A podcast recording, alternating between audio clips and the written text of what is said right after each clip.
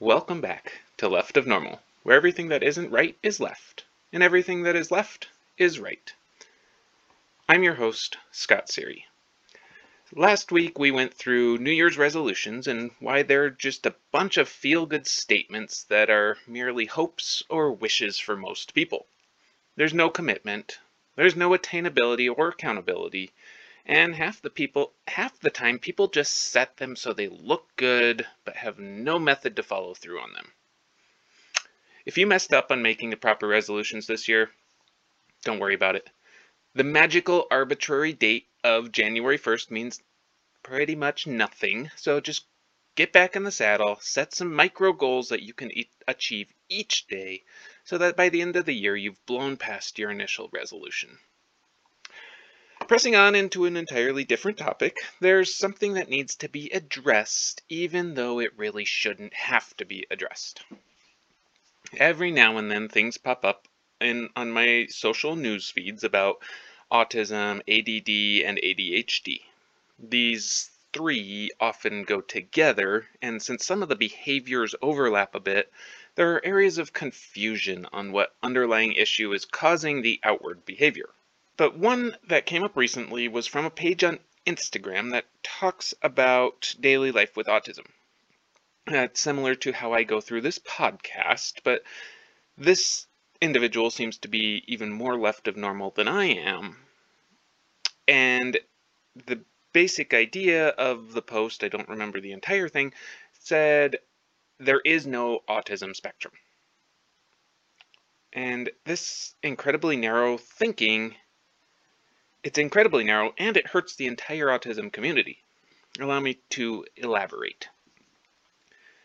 In a basic sense, yes, one is either autistic or not. Nothing, but nothing in the real world is black and white like that, and especially not in the medical field.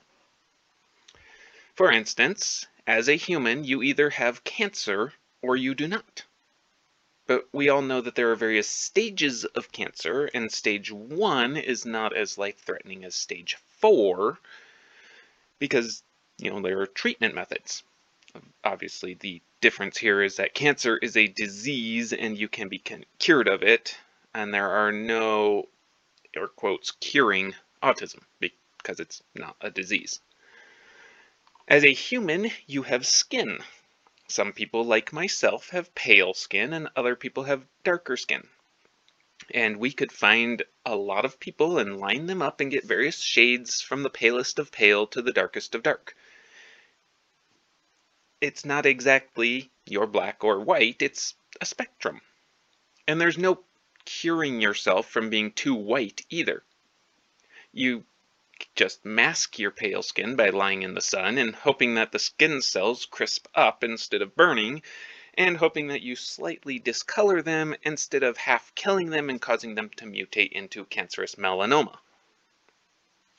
Some people are short, some are tall, but there's no cutoff between short and tall.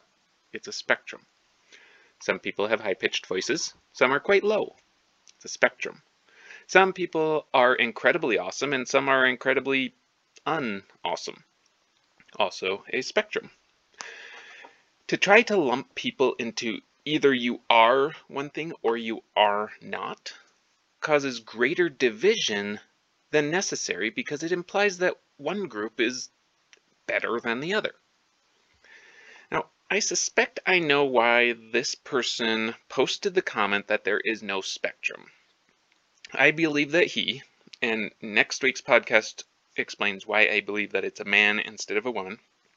I believe that he made this post, which, by the way, had the comments turned off so nobody could debate him. So he made this post because he feels marginalized.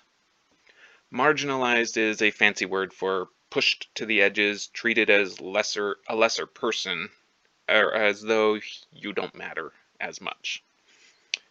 So he feels marginalized. And he sees that a lot of other autistic people also feel marginalized. And I'm guessing that he sees those that are just left of normal and those that are much farther left of normal are all marginalized in more or less the same manner. But a high functioning autistic person, or just left of normal, can sometimes have an even harder time because their quirks aren't as recognizable. So lumping everyone into either autistic or not means that they are all treated the same. But we don't all need to be treated the same. We don't treat everyone with diabetes the same. We don't treat everyone with ADHD the same. And likewise, we should adjust how we interact to meet the person that we are interacting with, regardless of where they fall on the spectrum. Because someone who is about as far left as you can go will need very different interactions than someone who is just slightly left of normal. I'll close uh, with a follow-up from the post on the Facebook group from Wednesday. There are a lot of blunders that people make. Most of them I really don't care if you say it. Uh, some are just a little insensitive. Here are my quick thoughts on them. You don't look autistic. Well, yeah, and you don't look like a moron, but that's just how it is. This one's just dumb. What what does an autistic person even look like?